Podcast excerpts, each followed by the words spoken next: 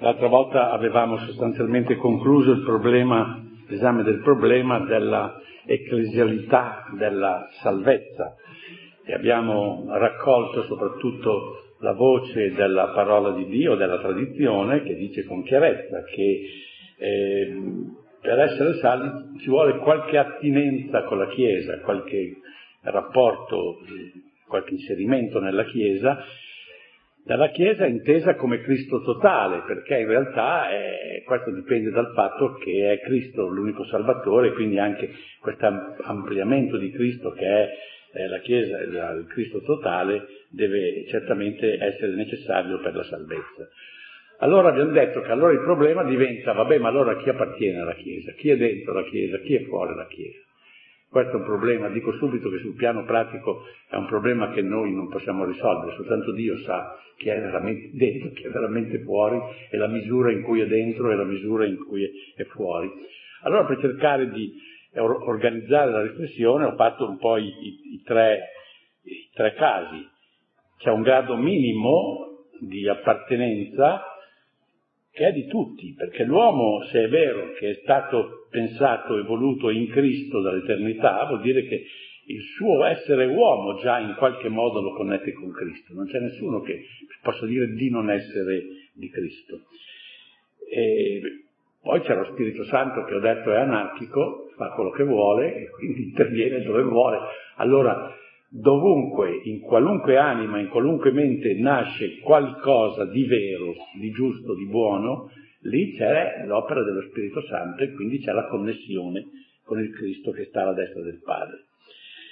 Il grado massimo è chi è dentro totalmente nella Chiesa, sia attraverso alla santità oggettiva, quindi battezzato, cresimato, eccetera, sia attraverso la santità soggettiva. Ho detto subito però che pensare a un'appartenenza totale nel vero senso della parola, eh, questo c'è soltanto alla Madonna, perché tutti gli altri, a misura in cui compiono qualcosa che non è, che non è virtuoso, che è, entra nell'area della, del peccato, in quel momento e per quell'atto sono fuori dalla Chiesa.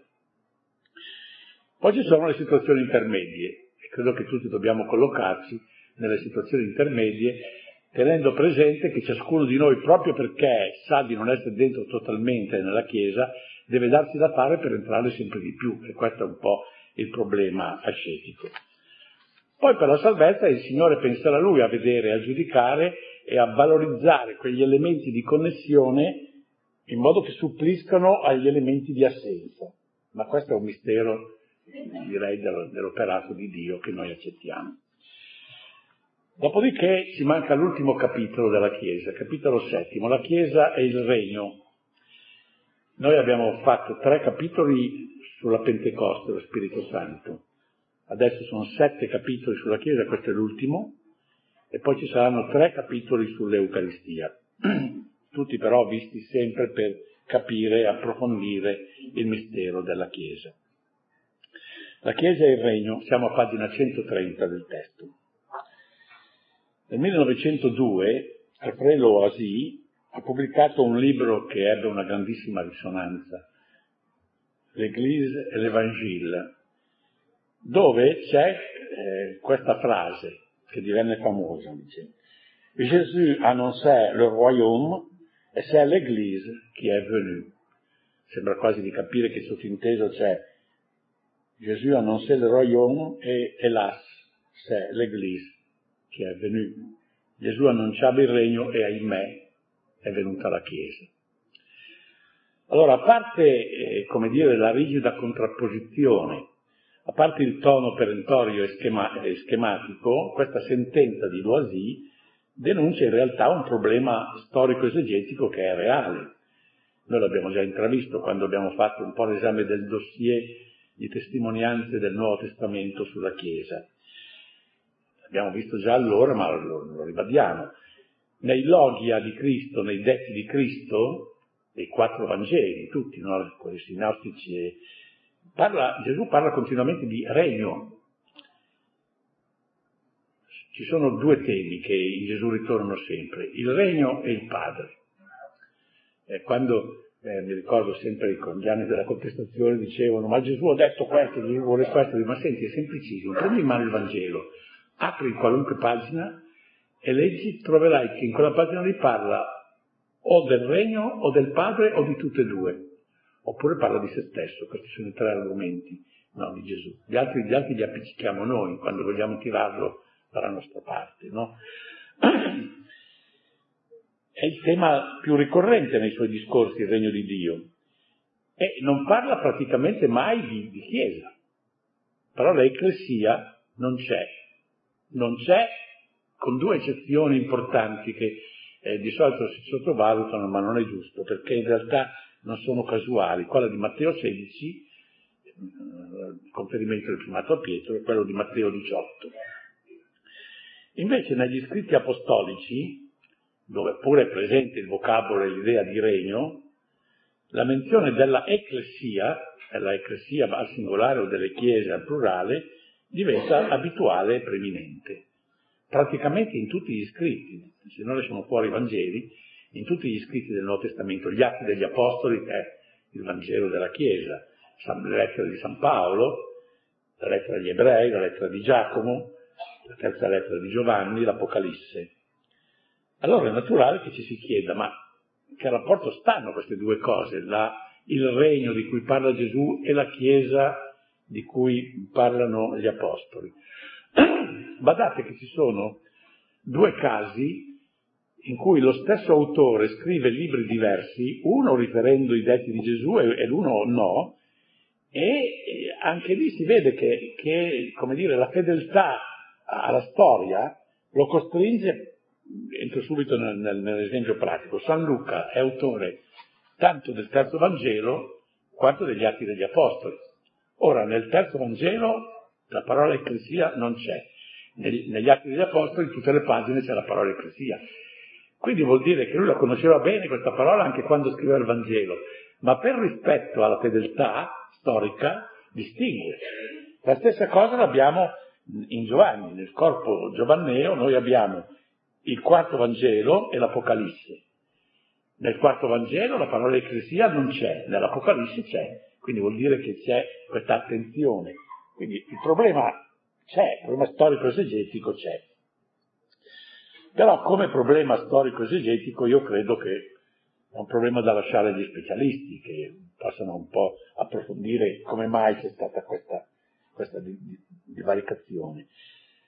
Però questo problema non è solamente storico-esegetico, in realtà ci propone un problema teologico sostanziale. Il regno di cui parla Cristo e la Chiesa di cui parlano gli Apostoli si identificano tra di loro, sono la stessa cosa chiamata con due nomi diversi, oppure sono due realtà estranee tra loro. Questo è un problema teologico ed è l'ultima riflessione che noi facciamo sulla Chiesa.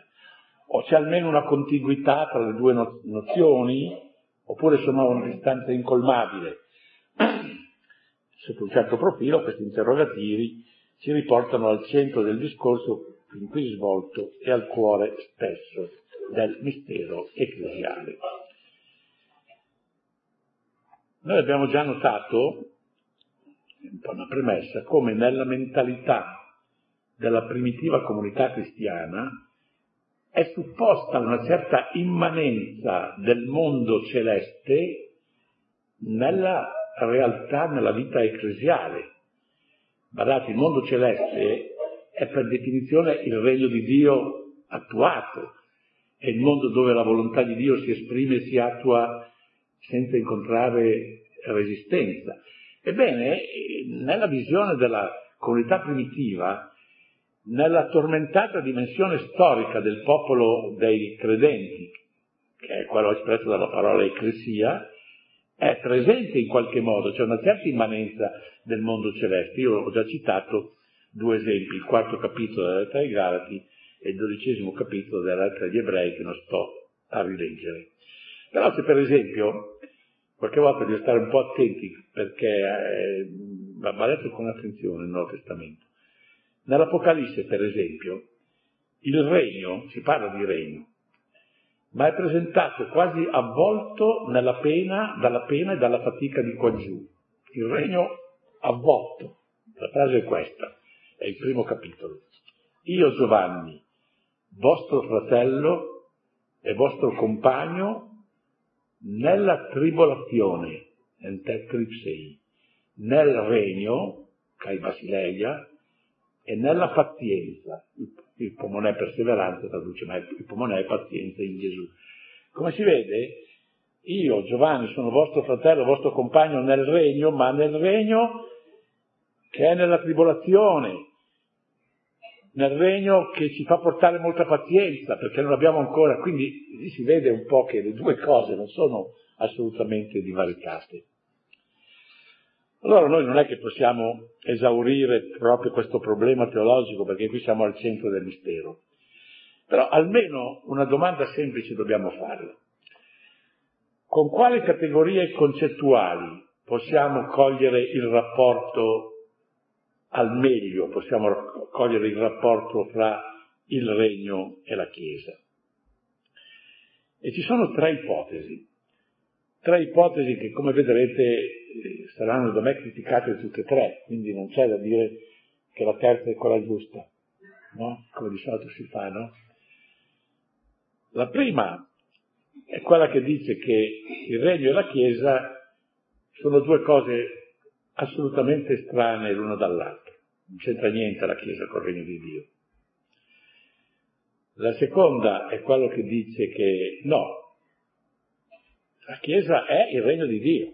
Oh, il regno di Dio è la Chiesa, cioè si identifica pienamente.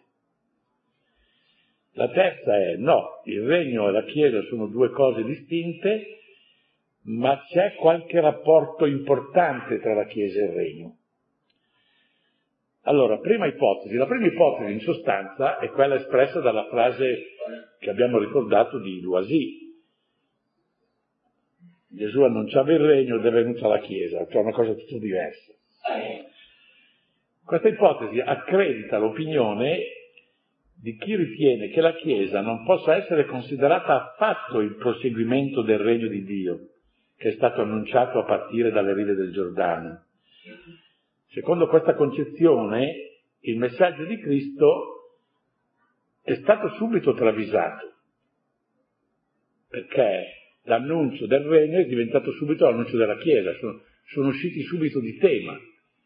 Quindi in sostanza la Chiesa è il tradimento del regno, questa è la categoria per esprimere il rapporto, no? Quindi la Chiesa non è un collegamento col Signore Gesù che parlava di regno, ma è piuttosto un ostacolo all'adesione al Vangelo più genuino. Questa è una mentalità che noi respiriamo no? nell'aria, che è espressa dallo slogan Cristo sì, Chiesa no. Eh, molti sono un po' in questo atteggiamento. Cristo va bene, ma la Chiesa no. Questo è lo slogan emblematico che caratterizza e definisce questa posizione. Se non che le cose non sono così semplici. Perché? Questo slogan è assolutamente insostenibile dal punto di vista razionale, di una razionalità teologica perché la disistima per la Chiesa non può non coinvolgere fatalmente la disistima per Cristo. In parole povere, ma che figlio di Dio sarebbe, che inviato dal Padre sarebbe quello che viene, annuncia il regno e non prevede che dopo di lui non capiscono niente e lo tradiscono. E beh, allora che cosa è venuto a fare? Per noi che siamo venuti duemila anni dopo, cosa ha annunciato a fare, una cosa che poi si è persa subito e non è arrivata a noi. Capite che la questione è una questione cristologica, quindi non, mm, assolutamente è improponibile dal punto di vista razionale. Si può rinnegare la Chiesa, però fatalmente si deve rinnegare Cristo come, uno, come qualcuno che abbia almeno la previsione di, mettere, di parare i colpi e di predisporre che il suo Vangelo fosse, fosse custodito. Se uno non è neanche arrivato a far quello, che cosa ce ne facciamo noi di un inviato di Dio eh, che è così incapace, così imprevidente, no? Senza dire che su un piano pratico, io dopo tanti anni sono arrivato un po' a questa considerazione, che non ho mai trovato nessuno che rifiutando la Chiesa abbia il concetto giusto di Cristo.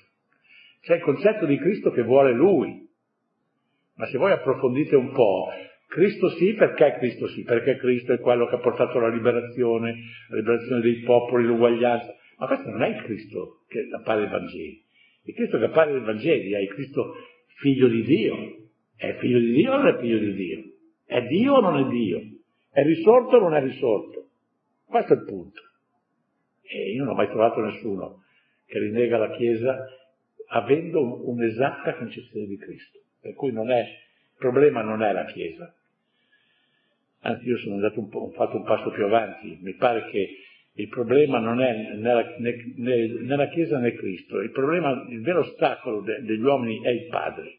È Dio, è Dio Padre. Eh, ma no, Dio, tutti ammettono Dio, no? Anche qui ammettono un Dio che non è, non è Dio. È un Dio che deve stare a casa sua e lasciarci fare a noi quello che vogliamo di solito. Ma questo non è Dio, questo è un idolo. Un Dio che è padre, che si interessa, e questo è, è difficile accettarlo. Quindi in sostanza qui, ma qui adesso usciamo un po' dal seminato, quindi eh, lasciamo stare il padre un momento perché, visto che dobbiamo occuparci della Chiesa e di Cristo. Quindi che utilità avrebbe l'annuncio del regno se l'insegnamento del regno, l'eredità del regno fossero destinati a perdersi irremediabilmente subito dopo la dipartita di Cristo. Eh, subito gli atti degli Apostoli cominciano a parlare di Chiesa, non di regno. No. Quindi le due cose sono fatalmente connesse, quindi direi che l'idea della totale alterità da un punto di vista di razionalità vera è improponibile. Allora c'è l'altro estremo, questo è, è fatto dai, dai, bravi cattolici, insomma, no? quelli che eh, dicono, ma no, ma la cosa è semplicissima. Se il figlio di Dio annunciava il regno ed è venuta la Chiesa, questa è la prova che la Chiesa e il regno sono la stessa cosa. Perché non può il figlio di Dio annunziare una cosa diversa da quella che è venuta. E non può essere venuto dopo una cosa diversa da quella che annunziava il figlio di Dio. Quindi c'è la perfetta identificazione. E c'è qualche piccola conferma nel linguaggio del Nuovo Testamento. Quando San Paolo scrive che il regno di Dio non è questione di cibo e di bevanda, ma è giustizia, pace e gioia nello Spirito Santo, non sta parlando del regno scatologico, sta parlando del regno in terra, che non è cibo e bevanda, ma è pace e giustizia nello Spirito Santo. Quindi si riferisce senza dubbio all'odierna vita ecclesiale chiamandola regno. Quando l'Apocalisse dice ha fatto di noi un regno di sacerdoti, intende parlare non del regno scatologico, del regno di terra, no? di noi che siamo qui perseguitati perché abbiamo già detto che la preoccupazione dell'Apocalisse è quella di consolare una cristianità perseguitata, intende parlare del popolo dei credenti che sulla terra e dentro la storia offre al Padre il sacrificio di lode, perciò è un regno di sacerdoti. Del resto anche sulle labbra di Cristo del regno si dice non soltanto che sarà un evento futuro escatologico, ma anche che si è fatto vicino, anzi che è arrivato e addirittura che è già in mezzo a noi. Quindi direi che questo è abbastanza chiaro, il Vangelo di Luca è il regno di Dio è in mezzo a noi. Allora abbiamo risolto il problema? No, non abbiamo risolto il problema, perché a me questa seconda ipotesi mi pare che non sia sostenibile. Certo, è un'ipotesi che nasce da una fede viva, da un animo semplice, ma non possiamo condividerlo senza riserve. Ho detto però in pratica che nessuno più oggi la sostiene, perché piuttosto oggi è sempre più raro questo atteggiamento di fede così forte da non sentire neanche il problema di distinguere tra il regno e la Chiesa.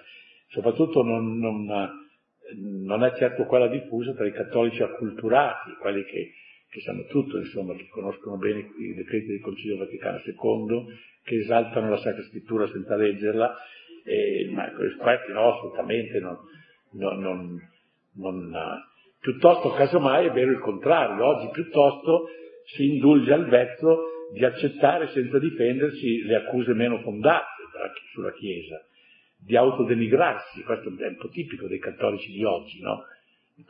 Parlo male di tutte le religioni, ma non del, del cattolicesimo, no? Al di là di ogni verosimiglianza, di chiedere perdono persino di colpe che non hanno mai commesso. Questo è un po' quello che in questi decenni noi abbiamo visto fare. Ma allora, allora insomma dice, ma so, finisca di menare il campellaia, si può accettare o non accettare questa identificazione? No, non si può accettare. Perché? Perché a parte che sul piano pratico non ci metterebbe al riparo dalle più varie subdole tentazioni trionfalistiche, no? La Chiesa è già il regno di Dio, quindi è tutto bello, tutto buono, no? non... ma soprattutto se il regno di Dio combaciasse perfettamente, totalmente con la Chiesa che vive oggi immersa nelle vicissitudini della storia, non si comprenderebbe più l'essenziale connotazione escatologica che dalla rivelazione è assegnata anche al nuovo Israele, anche alla Chiesa. L'antico Israele era un popolo in attesa del regno di Dio ma questa attesa non è stata, come dire, estinta da, da quello che è capitato con, con l'avvenimento pasquale. No, la Chiesa è rimasta in tensione. Venga il tuo regno. Noi preghiamo, Gesù ci ha insegnato a pregare, noi preghiamo continuamente che il regno deve ancora venire. Se la Chiesa fosse già totalmente il regno di Dio, eh, non, non, con, con, la preghiera del Padre nostro non, non sarebbe più giusta. Si può dire venga il tuo regno, sei già venuto. No. E la Chiesa non apparirebbe più un popolo in cammino, ma sarebbe solo un popolo arrivato. Mentre la Chiesa è un popolo in cammino, è un popolo in cammino verso la vita del mondo che verrà. E noi lo diciamo sempre nel credo, questa attesa, no? Aspetto è una delle poche parole del, del, del credo, sono tre i verbi, no? E, la terza è aspetto, pronunciato da un popolo di Dio che sembra che non aspetti più niente, ma comunque no, almeno nel credo lo diciamo, quindi va benissimo. No?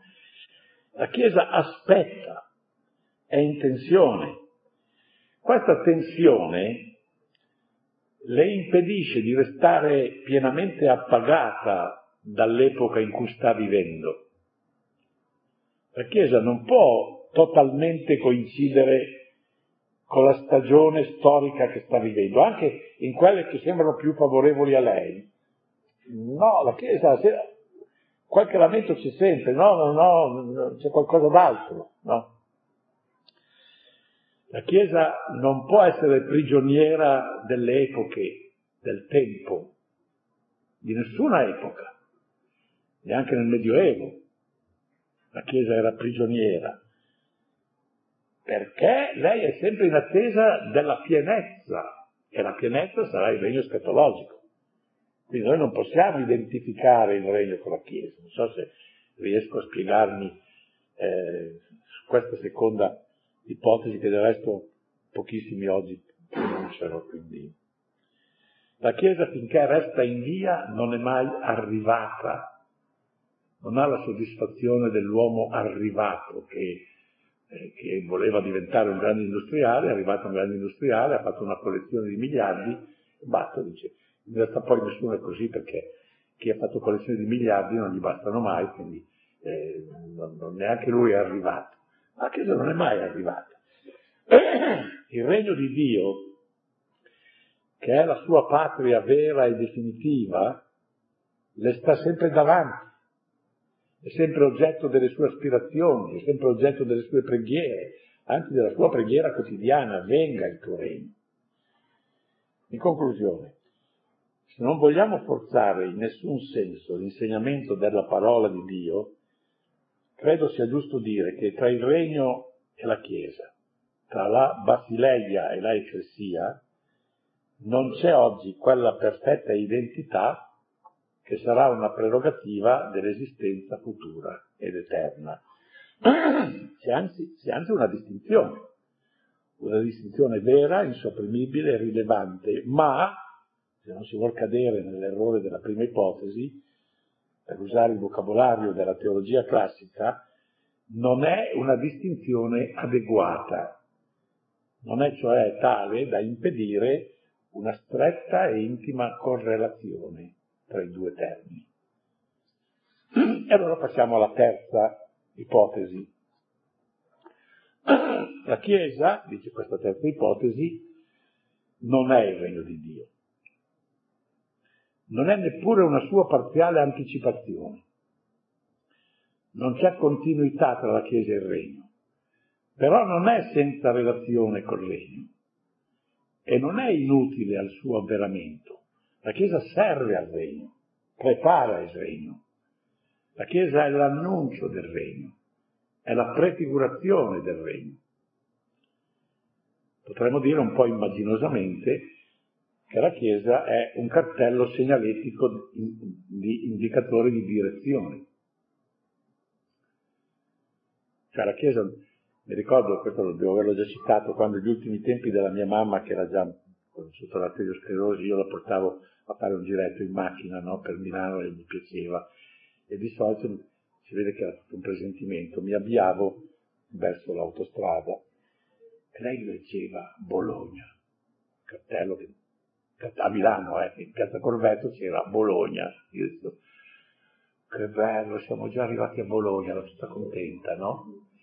No, lì non c'era Bologna, c'era solo l'indicazione che andando avanti di lì si arrivava a Bologna. Così la Chiesa c'ha il regno di Dio, ma non per dire qui c'è il regno di Dio, ma là c'è il regno di Dio. Devi andare avanti, devi oltrepassarmi, no? Quindi la Chiesa dice la, il regno non è dentro di me, la, il regno è davanti a me. Quindi tutto il pregio e il senso della Chiesa, si suppone in questa terza ipotesi, non sta in ciò che essa è, ma in ciò che essa annunzia, in ciò che testimonia, in ciò verso cui aspira. La Chiesa non ha in sé la ricchezza del regno, anzi non ha niente, nessuna vera ricchezza sua, nessuna vera ricchezza spirituale, se non quella di essere totalmente al servizio del regno che presagisce e proclama. Quindi uno dice, ma questa è proprio una bella ipotesi, perché tra l'altro tiene la Chiesa nell'umiltà, la Chiesa non è niente in se stessa, ma tutto nel regno di Dio, ma non... Allora, cosa dobbiamo dire di questa ipotesi? Dunque, cominciamo a dire che quello che dice è giusto e quello che nega è sbagliato. Quello che dice è giusto perché è vero che la Chiesa è profezia del regno. Questa idea non si può respingere. La Chiesa è davvero anche un cartello indicatore. Manzoni aveva detto che è segnal dei popoli ti collocò sul monte nella Pentecoste, tra parentesi. L'inno della Pentecoste ha una ecclesiologia che non solo è infinitamente più alta di tutte le ecclesiologie del suo tempo, ma soprattutto è infinitamente più alta dell'ecclesiologia del nostro tempo. Se i teologi invece di rivogolare su, sugli altri teologi, perché si studiano tra di loro, andassero a leggere la Pentecoste, troverebbero moltissime cose, come poi forse anche vedremo. La Chiesa è davvero un annuncio del regno. E anche qui la troviamo nella Pentecoste, e nei tuoi labbri il ponte della parola aprì. No? È davvero immagine della città superna. Anche questa è una frase del Manzoni. Io non so chi, chi ha dato questa ecclesiologia al Manzoni, perché effettivamente nell'ecclesiologia del tempo non c'erano tutte queste cose. No? Veramente la Pentecoste è un, è un bellissimo. Comunque è vero quindi che la Chiesa è profezia, cartello indicatore, che, che è annuncio. Questa è una verità grande, vera, e dà un grande rilievo pastorale che di solito eh, è trascurata dai sostenitori di questa ipotesi. Loro quando hanno detto che la Chiesa è un cartello indicatore è finito tutto. No, un momento. Pastoralmente questo è importantissimo. Se è un cartello indicatore deve essere ben visibile, eh. Deve, deve, farsi vedere, non come certi cartelli indicatori che c'è un albero vicino con, con, con i rami che non si vede niente, no? Eh, I cartelli indicatori devono essere visti, se no non servono a niente. Perché questi stessi sono quelli che dicono ma la Chiesa deve essere, non, non deve farsi vedere, non deve essere underground possibilmente, no? sotterranea, no? umile, eh, non, deve, non, deve, parlare, ma non deve parlare che, che profetessa è. Se è profezia del regno ed è profetessa deve, deve dire, farsi sentire, gridare, no? Quindi dal punto di vista pastorale è utilissima questa, per quello che dice, no? Quella di stare sotterranea non può essere la sua condizione normale, può essere la sua condizione eccezionale nelle epoche di persecuzione, per esempio. Se la Chiesa è annuncio, il suo annuncio deve essere forte, nitido, eloquente, capace di colpire, di far pensare. Se la tromba non suona forte e chiara, chi si muoverà alla guerra, dice il profeta, no? E se annuncio deve annunciare forte. Se è profezia, deve tenere desta la sua attenzione verso l'autentica realtà scatologica senza lasciarsi mondanizzare o condizionare dalle mode culturali. Quindi, riconosciamo che questa terza ipotesi ci ha fatto scoprire qualcosa di vero, però bisogna anche subito dire che è una verità incompleta anzi gravemente mutilata. Come tale può risultare più dannoso degli errori integrali. Di solito sono più pericolose le mezze verità che gli errori totali, perché gli errori totali tutti vedono che sono sbagliati. Invece le mezze verità tu non puoi combattere perché dopo ti accusano di combattere la metà giusta che c'è dentro, no? Perché? Perché la vita ecclesiale non è soltanto annuncio dei beni futuri, è anche possesso già in atto dei beni futuri. Secondo l'insegnamento di San Giovanni, che parla del regno come della vita eterna, dice che la vita eterna è già qui, questa è la vita eterna, che conoscano te e colui che hai mandato Gesù Cristo, che è lo scopo del suo Vangelo, no? Cosa dice nella lettera ai Romani San Paolo? Dice che l'amore di Dio, che sarà la sostanza del regno, del regno scatologico, è stato riversato nei nostri cuori per mezzo dello Spirito Santo. Cioè noi abbiamo già la carità, che sarà quella che, che, che, che direi è la vera ricchezza poi del regno escatologico. Non solo, abbiamo già lo Spirito Santo. Tanto è vero che la parola di Dio usa un'immagine commerciale per lo Spirito Santo. Dice che lo Spirito Santo è una caparra, caparra della nostra eredità, dice la lettera ai Efesini. Oh, ma la caparra non è semplicemente una promessa verbale, eh? Non è dire ti darò una che non è una caparra. La caparra è dargli dei soldi, vuol dire che già c'è un possesso dei beni, parziale, ma reale. La Chiesa già adesso è il corpo del Signore, non è soltanto la raffigurazione virtuale del Cristo totale, ma è già adesso il Cristo totale. La Chiesa è già sposa, non è solo un biglietto di invito a partecipare alle nozze, la partecipazione anticipata delle nozze, no? che sarebbe quello di questa di questa ipotesi, perché sarebbe semplicemente l'annuncio delle nozze. No, è già sposa.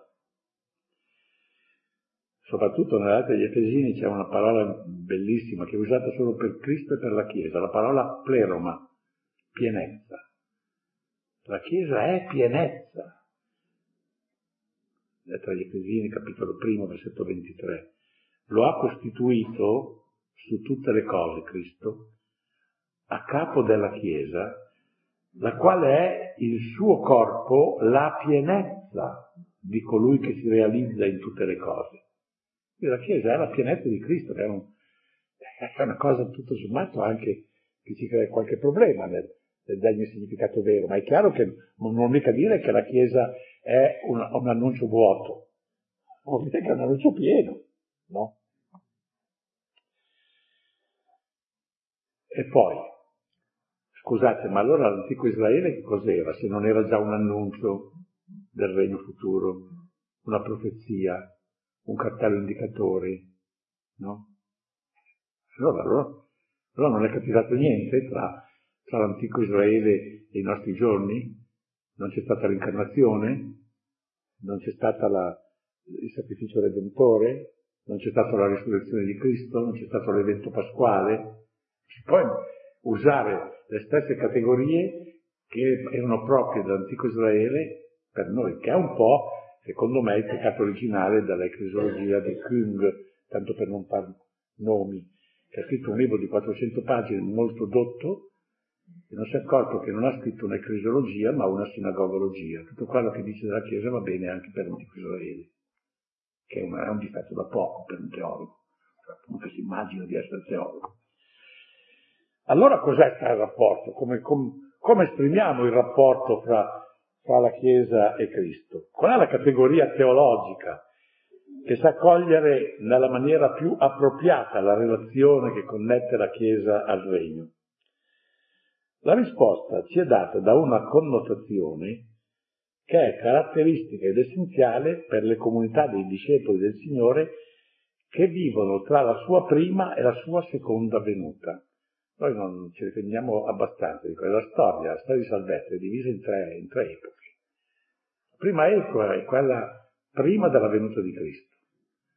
L'ultima è quella dopo la seconda venuta di Cristo, quella definitiva. Noi siamo in mezzo, tra la prima e la seconda venuta. Queste sono le tre epoche. Allora, caratteristica della prima epoca era quella di avere dei segni, delle immagini, delle figure, ma segni, immagini e figure che non avevano la realtà, che non, c'era ancora. Caratteristica della terza epoca è quella di avere la realtà senza le immagini, noi non ci faremo niente delle immagini, di tutto quello che è no, esteriore. Qualcuno si scandalizza quando io dico che neanche la, la Bibbia nel regno di cieli non ci sarà. Cosa vuoi che ce ne facciamo dalla Bibbia? Abbiamo già la verità disvelata, la, la realtà piena, senza immagini, senza, senza parole, no? Noi viviamo nell'epoca in mezzo, e l'epoca in mezzo media non soltanto perché è in mezzo queste due, ma perché ha qualcosa dell'uno e qualcosa dell'altro. Cioè la nostra epoca è l'epoca del possesso, quindi già il possesso che sarà tipico del Regno dei Cieli, ma un possesso velato, non disvelato, sotto segni. Oppure se volete prenderla da un'altra parte, ci è dato sotto segni, questi beni sono dati sotto segni come nell'Antico Testamento, ma non segni che sono soltanto dichiarativi o profetici, ma anche operativi ed efficaci. Segni operativi. Noi questa roba l'abbiamo già saputo fin dal Catechismo di Pio X. Cioè, segno operativo è il sacramento, no? colui che eh, simboleggia e causa al tempo stesso. Quindi noi abbiamo il possesso dei beni futuri non in una forma manifesta, aperta, come sarà nell'escatologia, ma in misterio, mistericamente, o che è lo stesso sacramentalmente, cioè con la, con la realtà propria dei sacramenti cioè i segni che hanno in sé la loro, la loro realtà. La nostra, quella che è stata la prima e la seconda venuta di Cristo, è la stagione dei sacramenti. I sacramenti non c'erano nell'antica alleanza, che erano solo dei segni, delle figure, e non ci saranno più nel, nella vita eterna, perché non, non se ne fa più niente dei segni quando abbiamo la realtà svelata. Questo è caratteristico della nostra epoca, la stagione dei sacramenti, i quali mediano dunque tra le vuote prefigurazioni e le attuazioni senza veri, mutuando e sintetizzando da quelle e da queste, cioè da, dalle realtà dell'Antico Testamento e da quelle future, la loro natura, natura sacramentale, che è una natura inedita, soprannaturale, imparagonabile, perché non c'è, nel, nella realtà naturale non c'è la categoria dei sacramenti. I sacramenti sono prefigurazioni, quindi sono prefigurazioni, che però contestualmente avverano, o se volete sono attuazioni proprio in virtù di quello che significano. Allora, immersa in questa stagione, la Chiesa, che è l'anima di quest'epoca, la Chiesa è proprio tipica, così com'è adesso, della realtà che è stata la prima e la seconda venuta, protagonista di questa epoca, la Chiesa è essa stessa sacramento. È il sacramento cumulativo, cumulativo e unificante dell'intera realtà pasquale, che è elargita agli uomini negli atti rituali. Quindi si capisce allora perché dalla Chiesa scaturiscono le sette azioni sacre, i sette sacramenti, che progressivamente assumono l'uomo, la creatura, nella comunione e nella condivisione del mondo redento e rinnovato, di quel mondo redento e rinnovato che è appunto il regno di Dio. Quindi la Chiesa, questa è la categoria che coglie esattamente, è il sacramento del regno. Questa è la formulazione adeguata della relazione che sta fra la Ecclesia e la Basileia. Noi vedremo come queste cose hanno un'importanza pratica notevole e sono seconde questa, questo concetto di Chiesa, sacramento per regno. La vedremo prossima volta.